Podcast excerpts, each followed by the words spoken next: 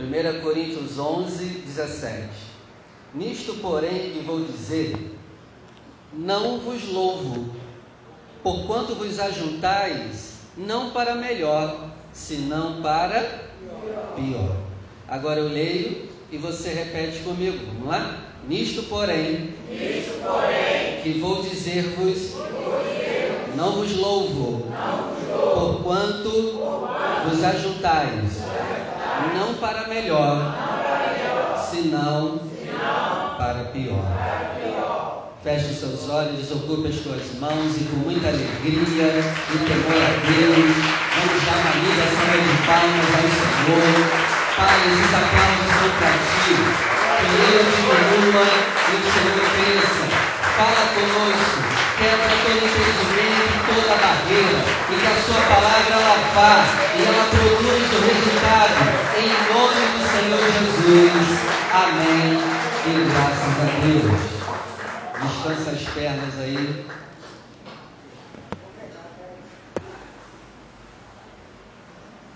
Amém. Nós estamos aqui na Paz e Vida desde o mês passado num propósito, onde nós estamos buscando mais da comunhão com o Senhor. Nós queremos chegar ao final do ano com uma comunhão que a gente nunca teve com Deus até então. E cons conseguir continuar com isso em 2024. Porque não é para parar, né? Não é para parar. E nós temos aprendido estudando a oração do Pai Nosso, porque você já aprendeu aqui que sem oração é impossível ter comunhão. Só que como hoje é ceia, nós vamos dar uma parada no estudo da oração do Pai Nosso e nós vamos falar sobre a própria ceia. Porque aqui no versículo 17, Paulo ele está dizendo no versículo que a gente leu que quando a igreja de Corinto se juntava para a ceia, era a ceia do Senhor, ó, preste atenção, a ceia era do Senhor, o que eles estavam fazendo era a ceia do Senhor, mas eles saíam pior do que entravam.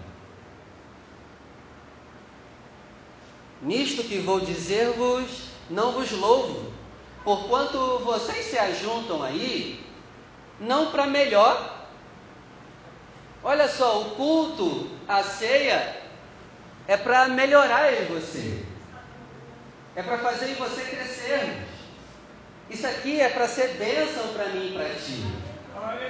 Amém? Só que o que estava acontecendo na igreja de Corinto? O culto, a ceia, fazia eles ficarem pior do que já eram. Olha só que doideira. E aí ele já manda a carta dizendo: ó, não, não dá para louvar vocês. Eu queria elogiar vocês, mas o que eu vejo é que quando vocês se ajuntam, vocês se ajuntam não para melhorar, mas vocês se ajuntam para piorar. Mas graças a Deus aqui não tem isso, é só na igreja dos outros e na igreja Corinto. Aqui a gente é uma bênção, não é? É ou não é, Global? Aleluia. Aqui a gente se ajunta e a gente melhora. É ou não é? Esse problema só tinha em outros lugares. Aqui, graças a Deus, não tem isso. Pelos olhos da fé não tem isso. Amém, Amanda? O que estava acontecendo então? Então você aprende aqui que não é só estar. Então você aprende que não é só vir para comer e beber. Não, não é só simplesmente participar. Porque tem gente que participa do culto, participa das coisas de Deus e sai pior. Pastor, isso é possível? É. Eu não queria que fosse possível, mas é. É possível, pastor, uma pessoa tomar a ceia e sair pior do que entrou? É possível. Eu não queria que fosse possível, mas é. Porque o propósito da ceia é a nossa melhora. O propósito do culto, da ministração, dos louvores, das orações, é a nossa melhora. Mas essa igreja, quando se juntava, eles ficavam pior do que já eram. E tem uma história que Jesus contou que ilustra muito bem o que está acontecendo aqui com a igreja de Corinto. E lembre, é que a igreja de Corinto não é com a gente, graças a Deus, aqui não tem isso. Não é? Isso aqui é só com a igreja de Corinto. Vamos ver aqui, Lucas capítulo 15.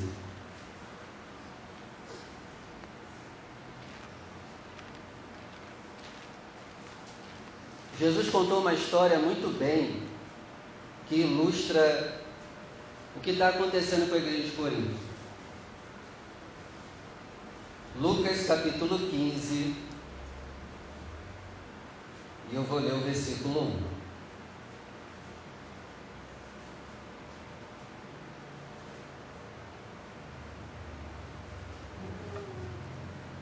Não é proibido da glória, não, tá, gente? E chegavam-se a ele, a Jesus, todos os publicanos e pecadores para o ouvir. E os fariseus e os escribas murmuravam, dizendo: Ele recebe pecadores e come com eles. Ele recebe pecadores e come com eles. Esse grupo aqui está revoltado, está com ódio, porque Jesus recebe pecadores e come. E é por causa dessa frase aqui que Jesus fez, em cima dessa frase, ele propôs cinco parábolas, capítulo 15 e o 16 todo. Ele vai falar cinco parábolas por causa dessa frase. Ele recebe pecadores e come com eles. Aí verso 3 diz, né? E ele lhes propôs esta parábola dizendo. E ele vai contar cinco parábolas: a primeira da ovelha perdida, da dracma perdida, do filho pródigo, do mordomo infiel e rico Lázaro. Olha só, uma frase que ele ouviu, ele propôs cinco parábolas. Eu não vou falar as cinco, eu vou falar uma das cinco. E a que você conhece, é a do filho pródigo. Quem já leu a história do filho pródigo? A história do filho pródigo nasceu por causa dessa frase. Ele recebe pecadores e come com eles. Então, lhes propôs uma parábola, dizendo, verso 11. Verso 11: E disse: Um certo homem tinha dois filhos. Esse homem aqui, se você quiser anotar, é Deus. Deus tinha dois filhos. Dois filhos. Existem, todo mundo aqui é filho de Deus? Mas existem dois tipos de filhos de Deus, tá bom? A gente vai aprender isso hoje. Pastor, sou filho. Amém? Que bom. Mas existem dois tipos de filhos. Certo pai tinha dois filhos. Verso 12. E o mais novo deles disse ao pai: Pai, dá-me a parte da fazenda que me pertence. Falar isso na época de Jesus para o pai era dizer assim: Pai, eu não quero mais ser da tua família, eu estou saindo fora, eu não quero nunca mais olhar para tua cara. Para mim, tu não é pai. Pedir a herança antes da hora, naquela época de Jesus, era ouvir isso. Não quero mais ser da família, estou saindo fora, o Senhor não é nada para mim. Me dá a minha herança que eu estou partindo. Então esse mais novo é abusado, né? Todo mundo é filho, não é? é ninguém fala mais nada? Todo mundo é filho? Mas Deus tem uns filhos que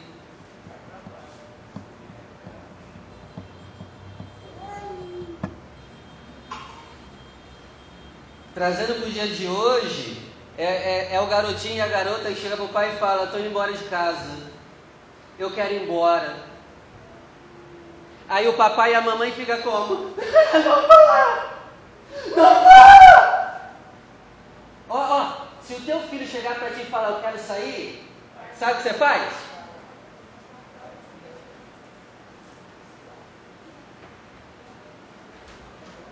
Vai lá. Pode ir. Pode ir, filho. E será que não tem aqui algum jovenzinho já pensando em ir embora de casa? Não sei, né? O Espírito Santo está falando isso, né? Tomara que não, né? Quer sair? Já avisei teu pai e tua mãe. Não, é engraçado, ele pede para ir embora, né? Fala, pai, dá um dinheiro aí. Ô! Oh!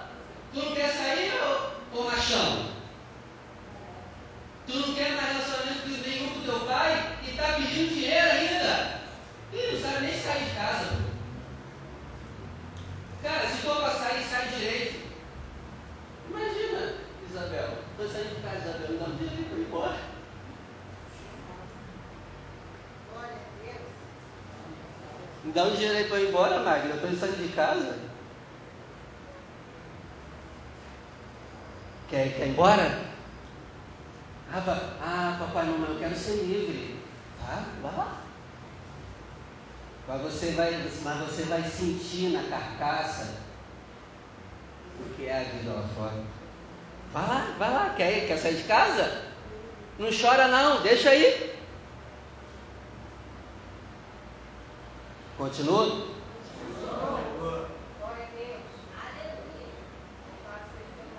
Verso 13.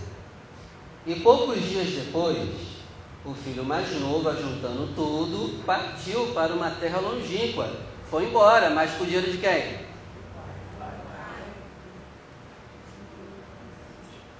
Cara, isso aqui, cara, Jesus é tremendo. A história que ele conta serve para toda e qualquer época.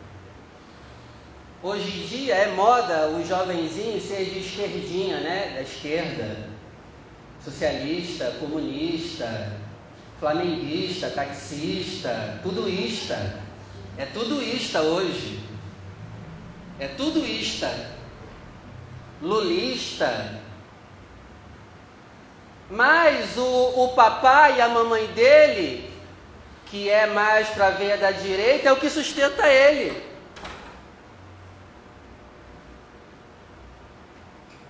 Não é? Não. Aí o jovenzinho, eu sou contra o conservadorismo. Mas o pai e a mãe dele é o que? É conservador e mantém ele. Eu sou contra. É, sai de casa então. Pede ajuda o Lula, para o Lula te manter então fora de casa. Vá lá. É mole ser de esquerda sendo mantido por um homem ou uma mulher de direita.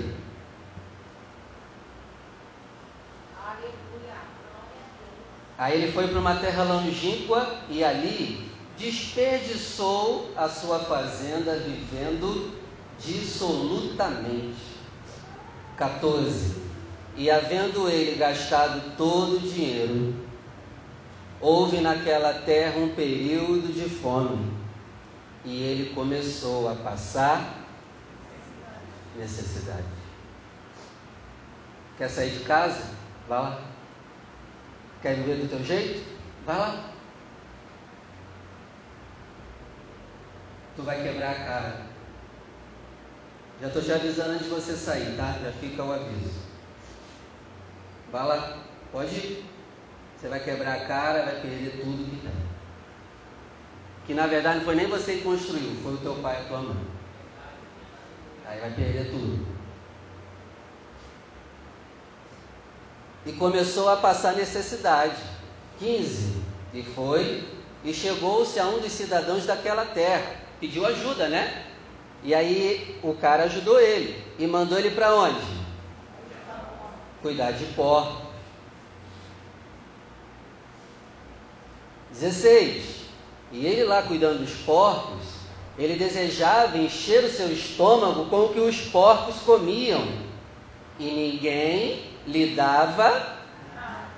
Em casa ele tinha comidinha até na boca, né? O prato era até servido na mão. Agora, e agora, Amanda? Agora ele deseja, ele deseja, Paulo, comer o que os porcos comem. Esse é o pecado. O pecado ele não afeta só a nossa vida espiritual, não, ele também afeta a nossa vida financeira, sabia? E o pecado, ele quer todo o nosso dinheiro. É 100%, tá?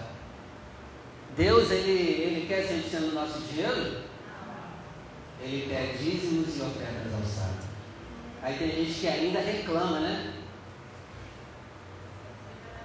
Aí tem gente que ainda reclama. O pastor ela está pedindo 10% do meu salário. Ué, mas o pecado pede todo o seu dinheiro. É todo, tá? E ele perdeu tudo e agora ele quer se alimentar do que porcos comem. E ninguém lhe dava, mas ele era cheio de amigos. Ele pagava para os amigos nas noitadas, ele tinha muitas amizades. Ele tinha muito amigo na escola. Ele tinha muito amigo na rua, não é, gente? E agora ele ninguém lhe dava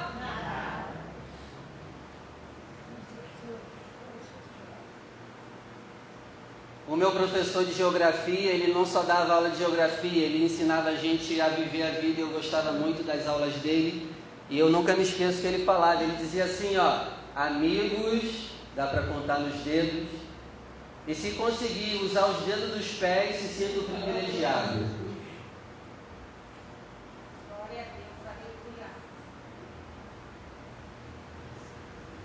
Aí continuando, verso 17 e caindo em si, disse: Quantos trabalhadores de meu pai têm abundância de pão, e eu aqui pereço de. Aí ele lembrou de quem?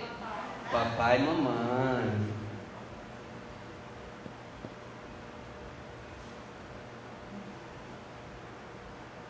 Ainda bem que só acontecia nessa época, não acontece hoje mais. Ainda bem, era só nessa época, cara.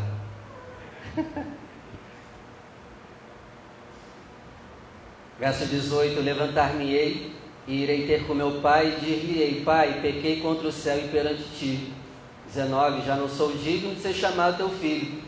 Faze-me como um dos teus trabalhadores. 20: E levantando-se foi para seu pai. E quando ainda estava longe, o seu pai viu ele e se moveu de íntima. Os amigos dele, quando viu ele sofrendo, ninguém lhe deu nada. Mas o pai e a mãe se moveu de íntima. Mas lembre-se, tá? O pai aqui deixou ele embora.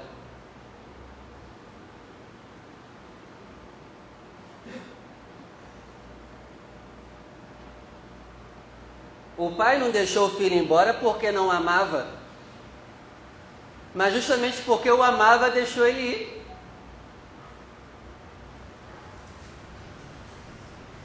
Deixa ir.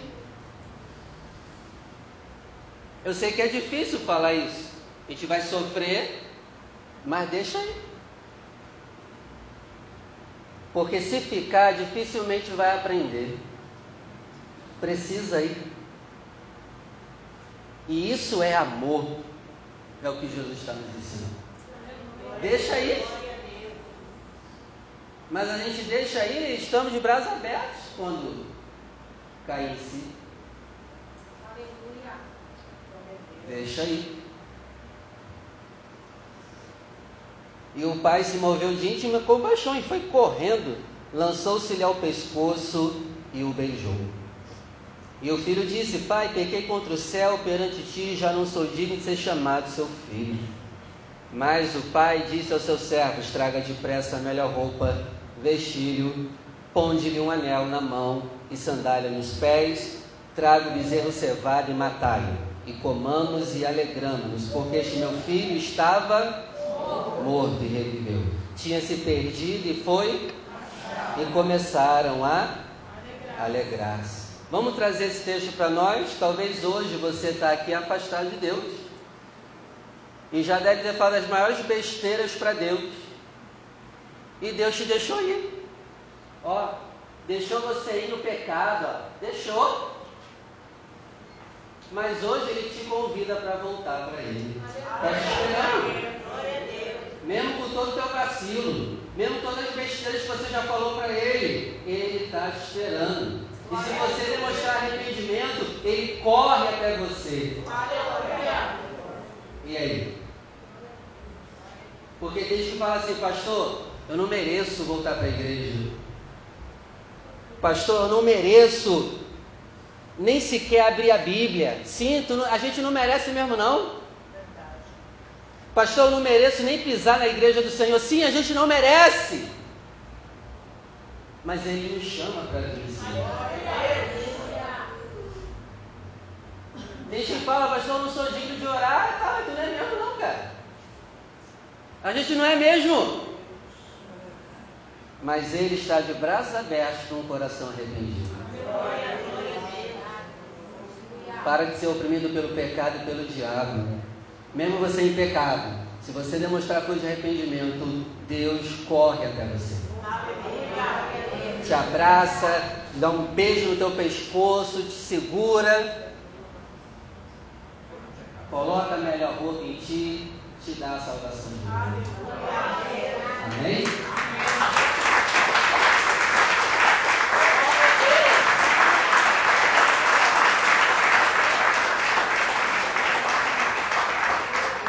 Mas lembre-se, tá? Nessa história tem quantos filhos? A gente falou só de. Então aqui tem gente, segundo essa palavra aqui, é, aqui tem gente que peca e peca legal. Bota o pé na jaca mesmo e sai, sai bonito. Não tem vergonha de pecar, não. Mete o pé na jaca mesmo, igual esse aqui. Tô saindo fora. Não quero saber mais de igreja, não. Eu estou indo embora. Eu vou fazer o que eu quero da minha vida agora. Tem filho aqui assim. Não peca nem escondido. Está nem aí. Bota o pé na jaca legal. Mas hoje você deve se arrepender. Você precisa voltar para casa. Ah, mas pastor, mas eu botei o pé na jaca legal. Problema.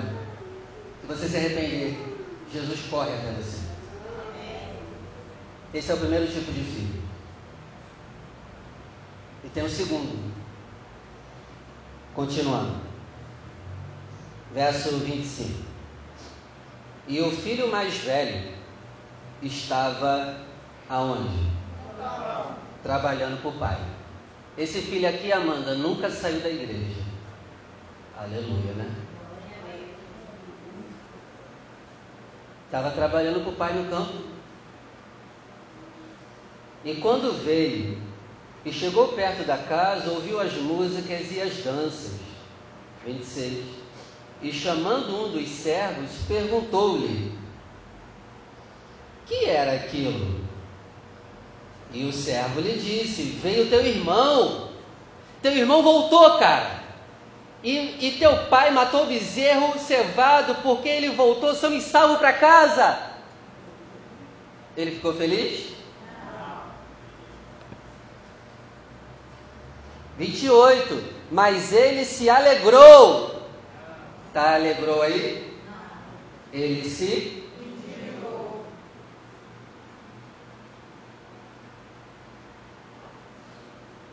Não era para ter essa reação. Era para ele ter ficado feliz que o irmão dele de sangue voltou para casa.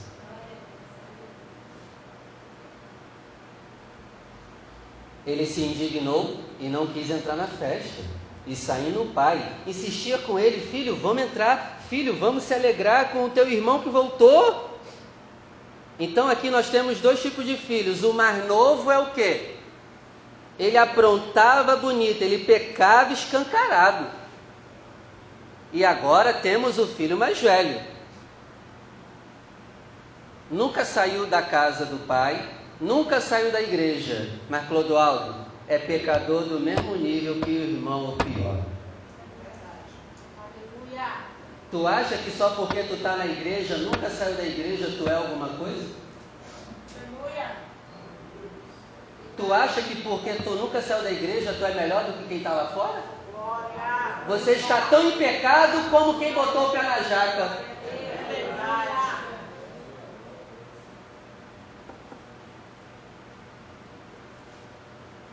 Continua. Continua. Primeiro eu falei com os que botam o pé na jaca mesmo. Agora eu vou falar com outro grupo. Esse grupo é mais coração duro. São os filhos que estão atentos na casa. Nunca saíram da igreja. Estão firmes. Mas são tão demônios como aqueles que saíram.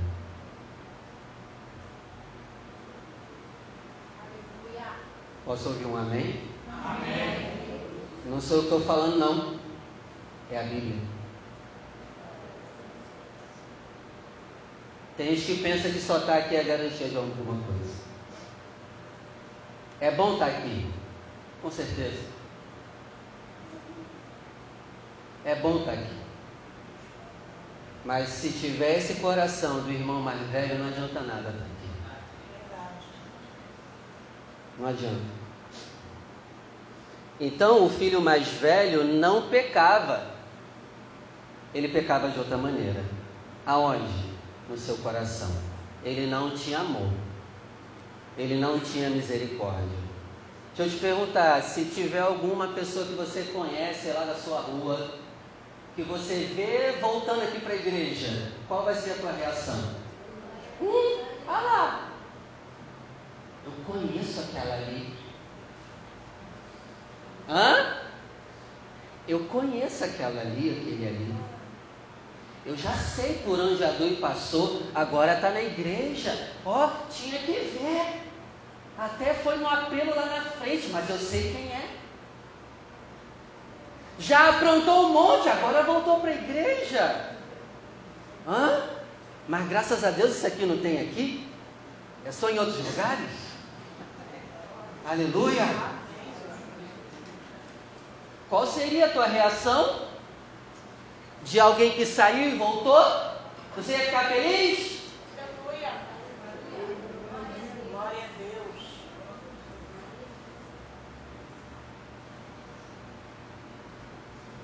Então, o irmão mais velho que nunca saiu era pecador do mesmo nível que o que saiu, e na minha opinião, ele era pior ainda do que o que saiu. Se eu pudesse dar um tema de hoje para a pregação, se você quiser anotar, o tema de hoje é santidade pecadora. Ó, preste atenção, santidade pecadora. Tem pessoas usando a santidade para pecar. E vão para o inferno. Não é só quem está lá fora. Temos que tomar cuidado ao estarmos aqui dentro. Verso 28 disse que ele se indignou que seu irmão de sangue voltou arrependido. Segundo, ele não quis participar da festa que foi dada ao irmão que voltou. E será que não tem pessoas aqui assim hoje? Ah, o fulano voltou e o pastor fez festa. Eu que estou aqui há tantos anos, o pastor não fez festa para mim. Hã? Ah, tem isso, cara. Fala a verdade. Aleluia.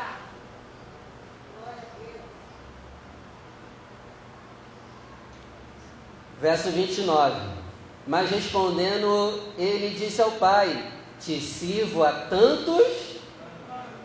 Ô pai, estou na igreja há tanto tempo, eu nunca saí. Eu nunca saí. Tem gente que se orgulha de dizer, né? Eu nunca saí da igreja, pastor mas é um orgulho demoníaco. De que, que adianta passar o, o, tempo todo da tua conversão na igreja e continuar um demônio no coração? Não tem misericórdia de pessoas, não adianta nada. É melhor voltar para o mundo e botar o pé na jaca logo. Porque esses pecados aqui são escondidos. É melhor pecar às claras o pecado do irmão mais velho é pior, porque tem uma capa de santidade. Mas por fora, no interior dele, ele não vale nada também. Esse é o pior pecado, Magno. Que tem uma capa de santidade.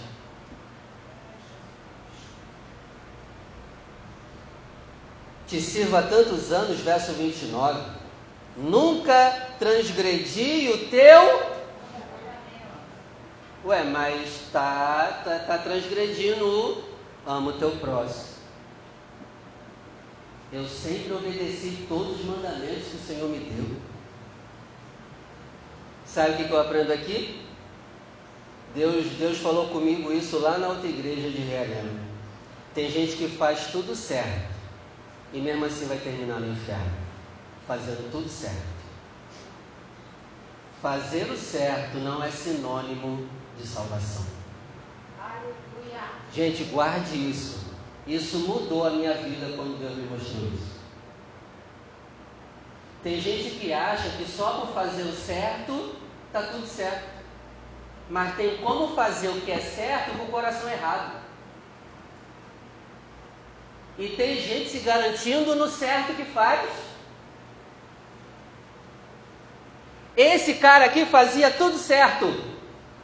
Mas Jesus está mostrando aqui essa história e dizendo: ó, talvez, lembra dos fariseus e publicanos que reclamaram que Jesus estava comendo com pecadores? Essa história é para eles. Ó, vocês estão falando que eu estou comendo com pecadores? E vocês também são pecadores, só que tem uma capa de santidade aí. Deus está dando para eles, vocês estão no mesmo nível que os pecadores lá fora. Gente, isso é muito sério. Não é só fazer o certo, porque tem como fazer o que é certo do jeito errado. E tem muita gente que vai se surpreender no dia do juízo, porque fez tudo certinho. Não tem o que falar da pessoa, mas vai abrir os olhos do inferno. Ah, pastor, então agora eu vou fazer nada certo, agora então eu vou fazer tudo errado? Não, não é isso, cabeção. Não, o pastor falou para eu parar de fazer tudo certo, não adianta fazer o certo. Não é isso. Mas você, a partir de hoje, vai fazer o certo com o coração certo.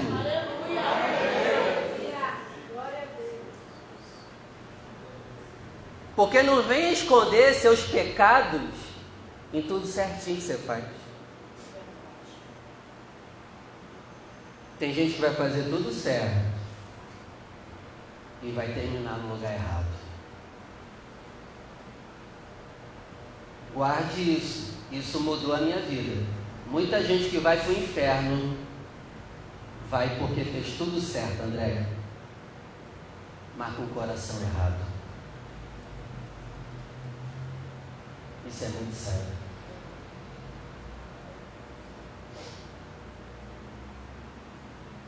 Nunca falhei nenhum mandamento do Senhor. Eu sempre obedeci tudo. E era tão ruim como aquele que não obedecia nenhum.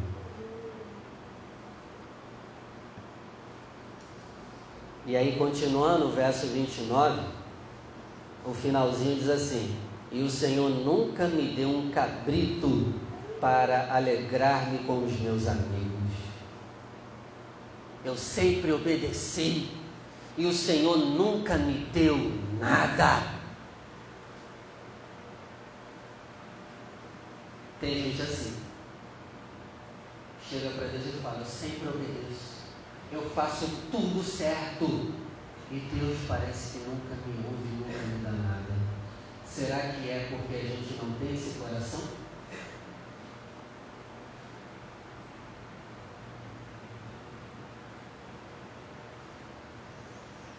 Continuando. 30.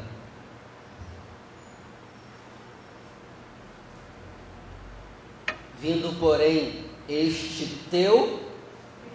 Olha, olha aqui a resposta dele. Era para ele dizer o quê? Vindo, porém, o meu irmão. Vindo, porém, esse teu filho. Olha o pecado aí. Olha o pecado aí.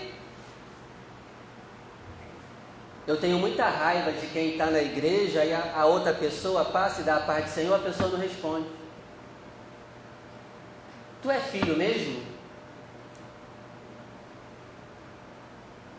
Não, pastor, é que eu seleciono para quem eu vou dar a parte do Senhor na igreja. Valeu, valeu, valeu, valeu, santo. Daqui a pouco você vai dizer igual Jesus, ó, não toques em mim porque eu ainda não subi para o Pai, né? Daqui a pouco não vai poder encostar em você, né? Porque você está subindo para o Pai.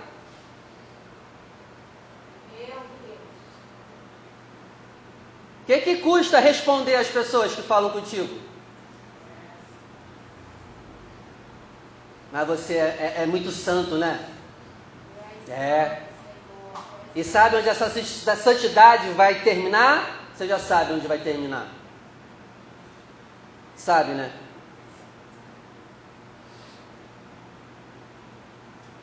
Tem gente na rua que se a gente dá a paz do Senhor usando, falando o nome, a pessoa nem olha na nossa cara. A pessoa diz assim, tem que me falar, pastor Vinícius, a paz do Senhor. Aí eu falo contigo. Ah, vai pro inferno, cara. Para com essa palhaçada. Tem gente assim. Não, tem que me chamar de diaconisa fulano de tal. Eu te respondo na rua. Que negócio é esse? Se, se não falar o cargo eclesiástico primeiro, a pessoa nem olha na cara.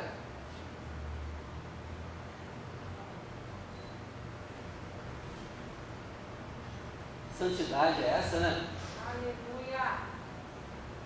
Está no mesmo nível de quem está aprontando lá fora. Está do mesmo nível, não mudou nada. Continua, para. Continua. Vocês estão muito quietos, não estão dando glória. Fala, pastor, estou refletindo, né? Essas pancadas aí não tem como ficar dando glória toda hora. Verso 30, vindo porém este teu filho. Deixa eu te falar, as pessoas que entram aqui, você considera o quê? Como, ah, é, é filho de Deus ou seu irmão? Você tem que falar, meu irmão, meu irmão, ainda que não seja, eu considero meu irmão. Jesus considerou Judas como amigo, mesmo sabendo que ele ia ser traído por ele. Amigo, traíste o filho do homem com um beijo. Amigo. Eu te considero como irmão, mesmo que você não me considere ou não, tá tudo certo.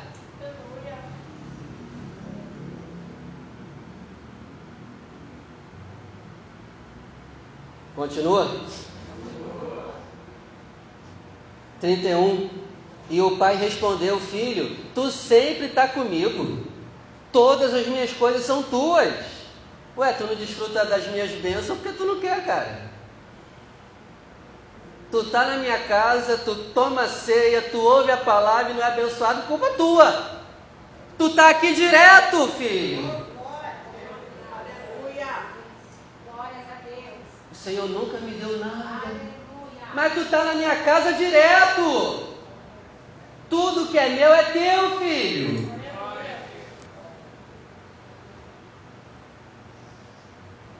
Trinta e dois, mas era justo alegrarmos-nos e regozijarmos-nos, porque este teu irmão estava morto e reviveu, tinha se perdido e foi. Então, nós concluímos aqui que Jesus está nos ensinando o quê? Que nós temos dois tipos de filhos: os que se afastam lá fora e os que se afastam aqui dentro, Paulo. Dois filhos. Qual dos dois era o pior? Na minha opinião, que estava dentro. Porque fica mais difícil de perceber o teu pecado. Porque tem uma capinha de, ah, eu vou para a igreja, ah, eu oro. Eu acho que é pior ficar com essa capa maligna que esconde. Também não estou apoiando você ir lá para fora e botar o pé na jaca, tá? Porque tem gente que entende tudo errado. Não, o pastor falou lá para eu botar o pé na jaca logo, então. Não, não é isso, cara. É para tu não pecar lá fora e nem aqui. Amém? O que nunca saiu da igreja se escondia numa falsa santidade. Então guarde isso. Se o diabo não conseguir te fazer pecar no pecado, ele vai tentar nos fazer pecar na santidade. Presta atenção, isso aqui é sério. Se o diabo não, não conseguir fazer a gente pecar no pecado, ele vai tentar fazer a gente pecar na santidade. Ele vai tentar fazer com que a gente comece a ficar orgulhoso das coisas certas que a gente faz. É pecado do mesmo jeito.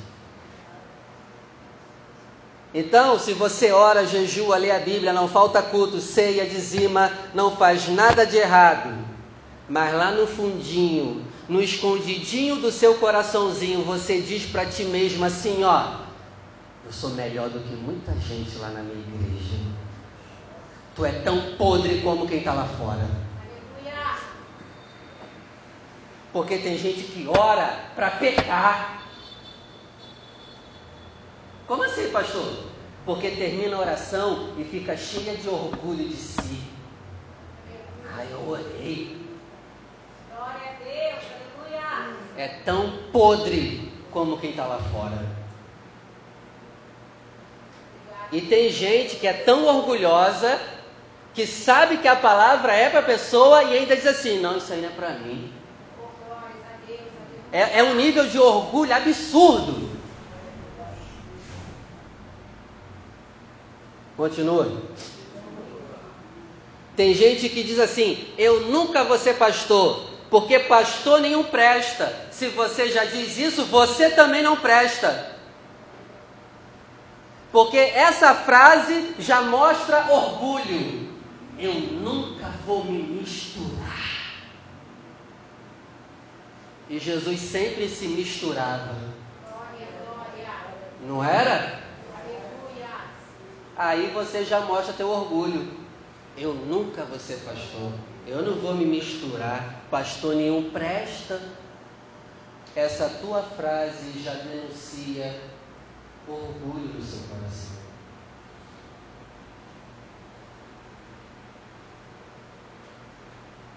Continua. Eu nunca vou ser obreiro, porque os obreiros que eu vejo não fazem a obra direito. E tu que nem faz nada?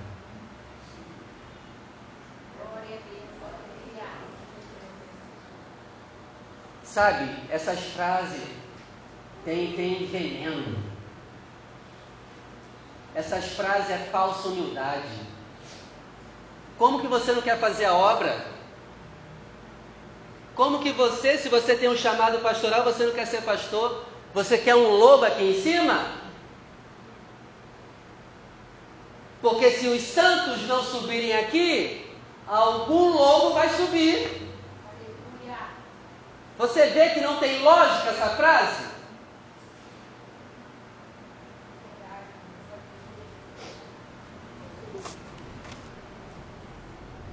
Então, quem é desse jeito é tão indigno de cear como quem enfiou o pé na jaca.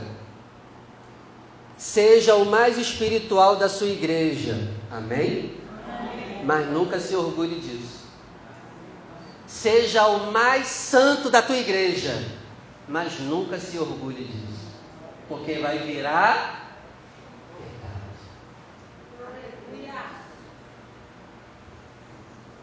Nunca se acha o melhor de que quem, de, de que quem não tem o seu nível de espiritualidade. Seja o mais espiritual da sua igreja, mas não se acha o melhor por causa disso. Amém? Esse pecado é sutil. E talvez você nunca ouviu sobre isso, de tão sutil que é. É difícil perceber. Então, tem pessoas que só frequentam cultos, só frequentam cultos, elas ainda nem são obreiras e nem chegaram a pastor. E no fundo, elas já se acham melhor do que os pastores, obreiros e membros da igreja. E dizem assim, ó: "Ah, se eu fosse pastor. Ah, se eu fosse pastor. Graças a Deus que tu não seja porque tu vai destruir a igreja do Senhor e as pessoas. Que você nunca seja mesmo.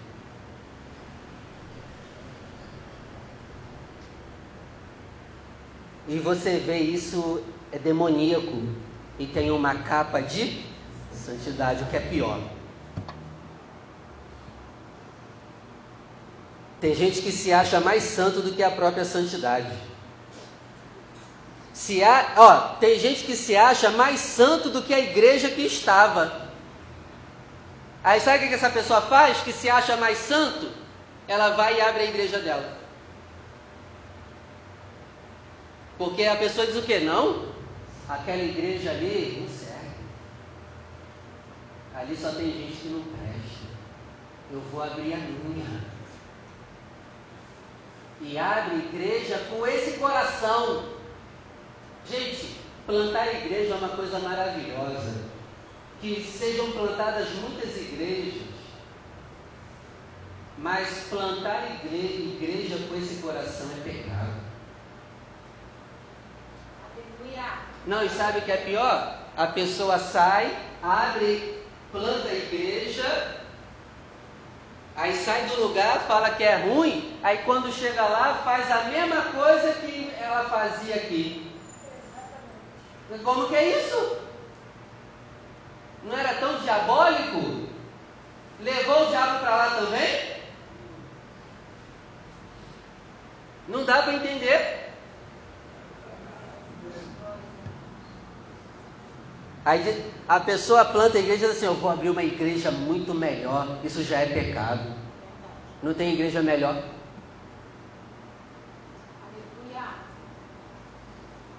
Eu vou abrir uma igreja melhor.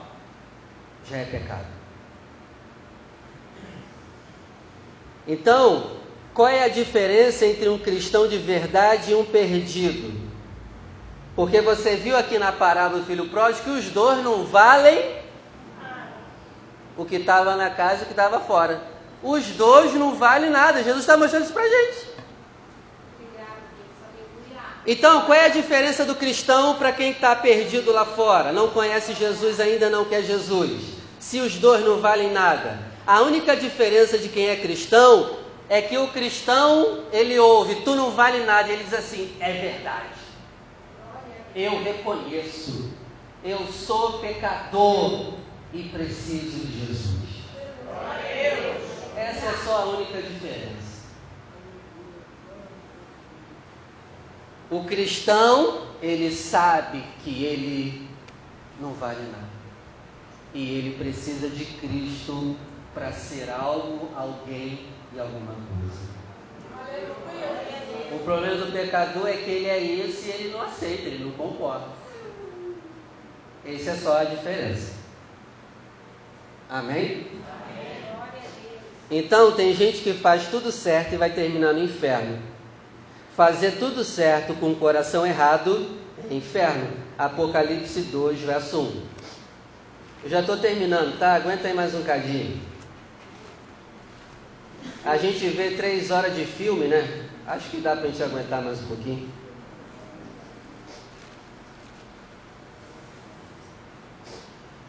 Apocalipse 2, 1.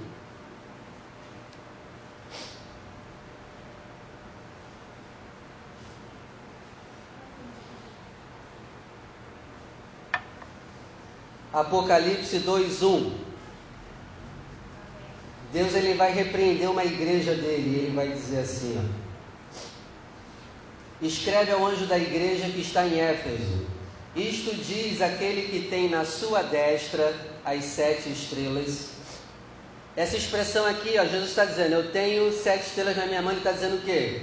Eu tenho os pastores nas minhas mãos. Aleluia. Deus não abandonou a igreja dele. Aleluia. Ele comanda a igreja. Aleluia. Aí ele diz também, ando no meio dos sete cartiçais de ouro. Isso aqui é uma simbologia dizendo o quê? Eu ando na igreja. Jesus está aqui agora, sabia? Está andando aqui. Isso aqui é dele. Isso aqui é dele. Ele está andando aqui agora.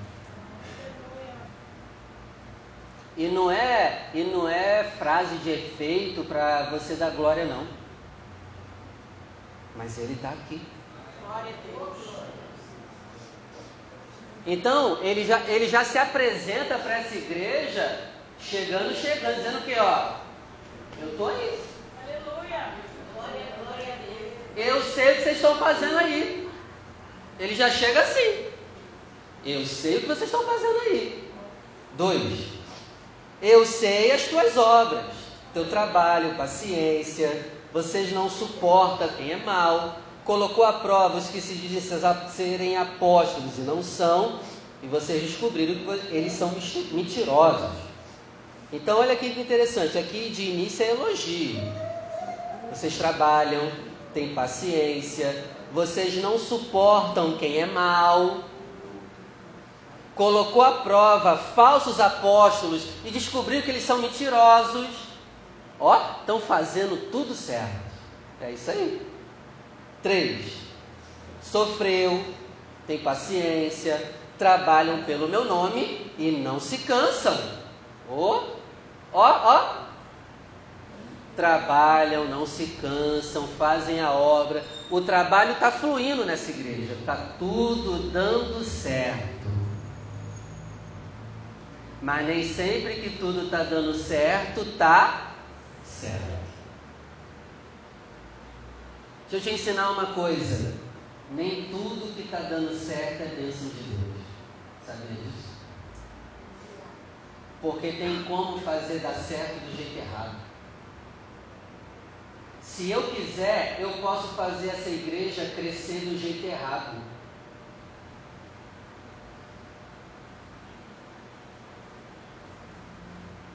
Eu posso. Sei como fazer crescer a igreja do jeito errado, Dodó. E cresce. E vai crescer rapidinho de gente. Mas eu vou estar certo, Magda, diante de Deus?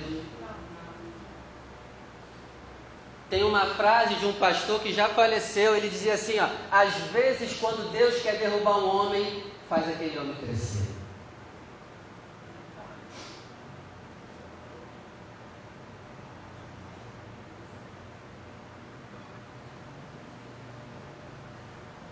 Nem tudo que cresce é bom. Aí a gente tem essa mania, caramba, a igreja lá está crescendo rápido mas pode estar crescendo de errado.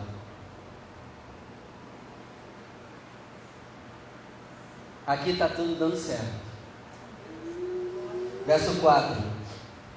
Tenho, porém, contra ti hum, só uma coisa. Oh, Amanda, está tudo dando certo, Amanda, nessa igreja. Não é? Está tudo dando certo. Até Jesus elogia, Isabel. Está tudo funcionando. Mas eu só tenho uma coisa, neta. Só uma coisa. Tenho, porém, contra ti que deixaste o primeiro. Eu, eu só tenho um problema com vocês. Vocês não têm mais misericórdia de ninguém. Vocês não amam mais ninguém. Mas está tudo dando certo aí. Tem gente que trabalha na igreja e não ama mais pessoas. Não adianta nada.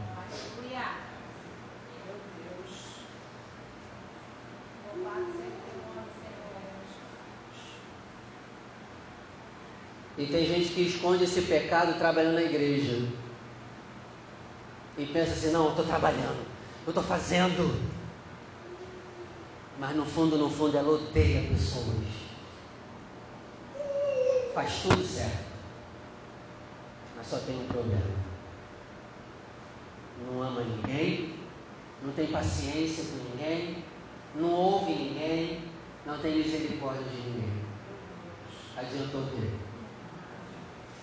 Fez tudo certo, e se não se arrepender, vão terminar onde? Tem como fazer tudo certo e terminar no lugar errado. Eu não estou inventando, é Bíblia.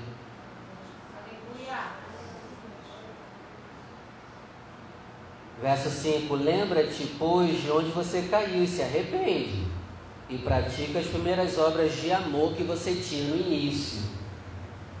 Senão, brevemente a e tirarei do seu lugar o teu cartiçal se você não se arrepender. Essa expressão aqui, ó, eu vou tirar o teu, teu cartiçal, ela quer dizer duas coisas. Primeiro, ou eu vou acabar com essa igreja, eu vou fechar ela. Você sabia que Deus fecha igreja? Você sabia que se uma igreja não estiver fazendo o que Jesus quer, ele fecha a igreja? Ele não só abre, não, ele fecha também. Você quer essa igreja fechada? Ame as pessoas.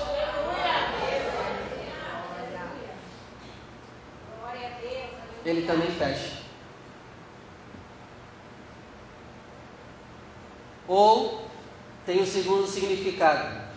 Ele está dizendo assim: ou eu vou fechar essa igreja, ou eu vou tirar vocês da minha igreja.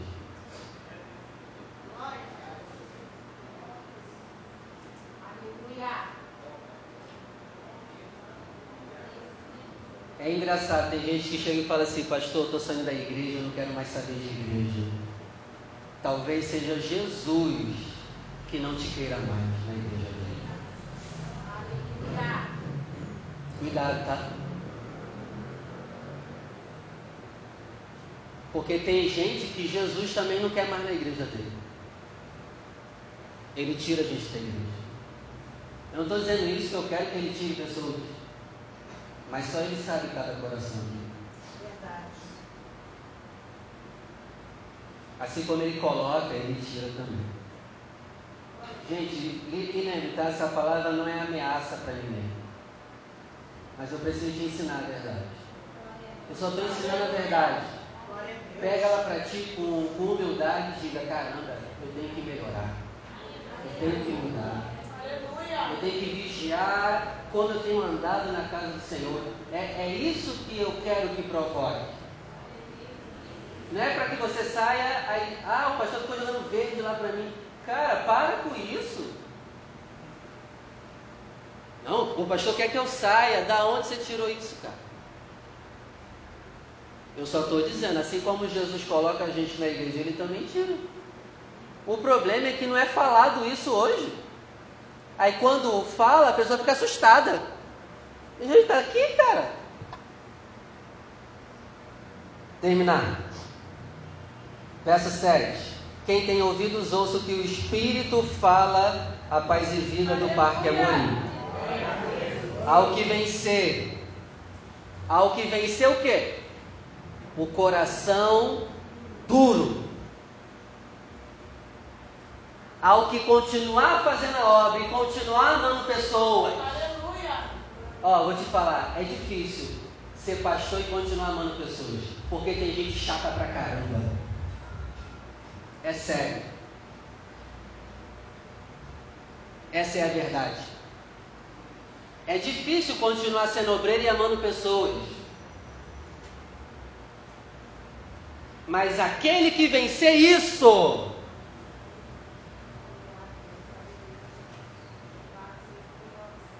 Tu não aguenta ouvir pessoas? Aí quer me olhar com essa cara aí? Tu também não fica, tu não tem paciência para ouvir ninguém? Imaginem, um dia ouvir 80 pessoas. Cansa ou não cansa? Tem dia que se eu pudesse, segunda-feira, eu ia para o meio da mata. E ficava lá. mas aquele que vencer isso. Aleluia! Aquele que continuar fazendo a obra e continuar amando pessoas. Precisamos vencer isso. Dar-lhe de comer da árvore da vida que está no meio do paraíso de Deus. Aleluia! Amém? Amém. Vamos orar.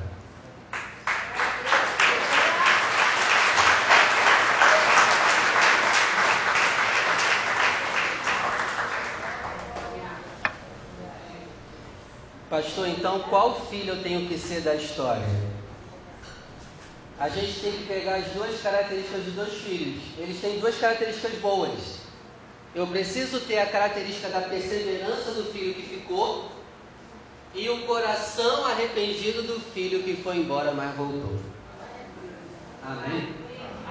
Que Jesus nos ajude a perseverarmos na casa dele e a continuar com o coração humilde do filho que foi embora, mas voltou.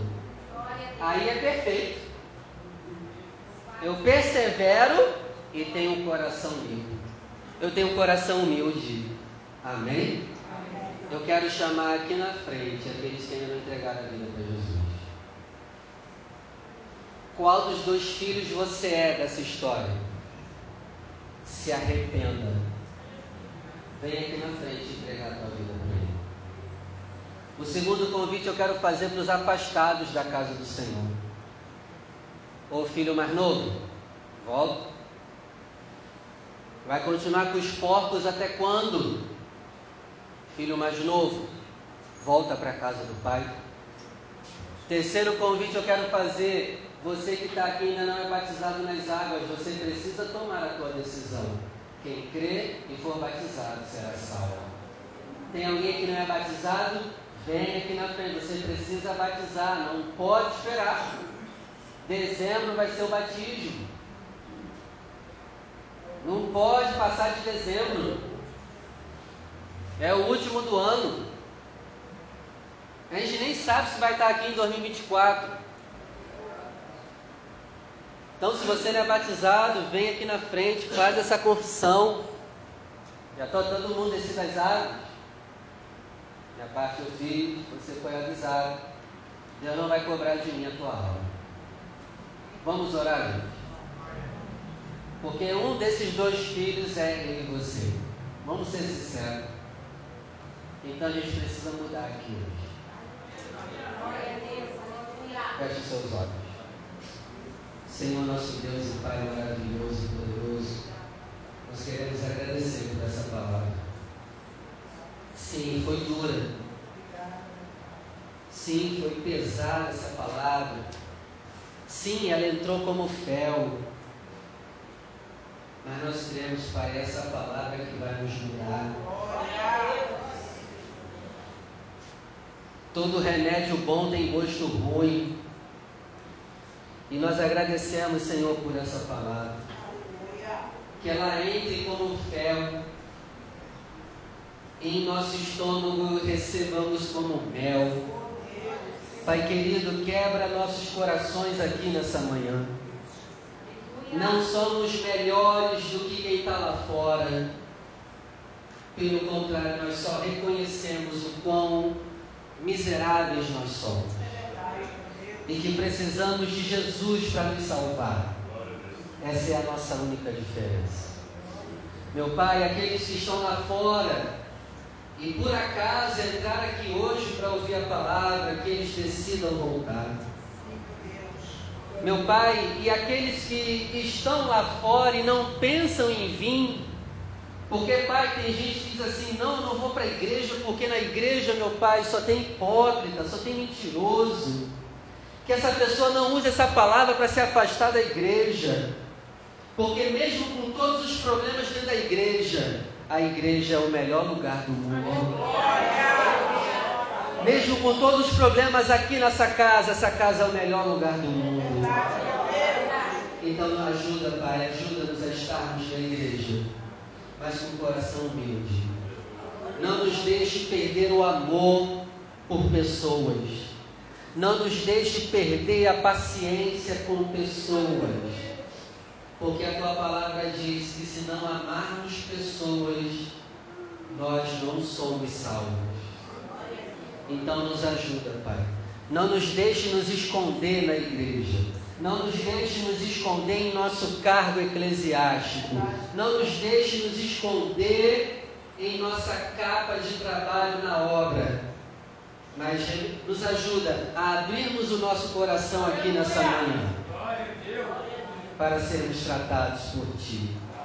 Trata-nos aqui, meu Pai. O filho que saiu e trata também o filho que nunca saiu.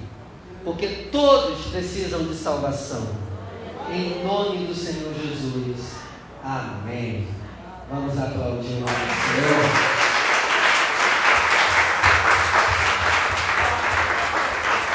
Amém.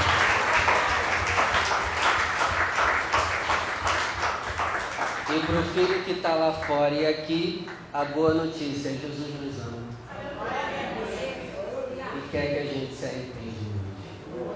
Vamos ofertar, dizimar a casa do Senhor? O pecado quer, quer quanto do seu dinheiro? 10%? 20% quer tudo. E Deus, Ele quer o quê? O seu dízimo e a sua oferta alçada. Alguém aqui já viu um viciado em. Pode pegar sua oferta, seu santo dízimo, vai pegando aí. Alguém aqui já viu um viciado em droga dizer assim: ó, ó, esse. Eu, eu sempre vou cheirar 10% do meu salário. Alguém já viu isso? Já viu, Clodoal? Um viciado falar: eu vou cheirar 20% do meu salário só. É tudo. Não é tudo? O pecado quer tudo. E Deus só quer de ti o dízimo e a oferta alçada.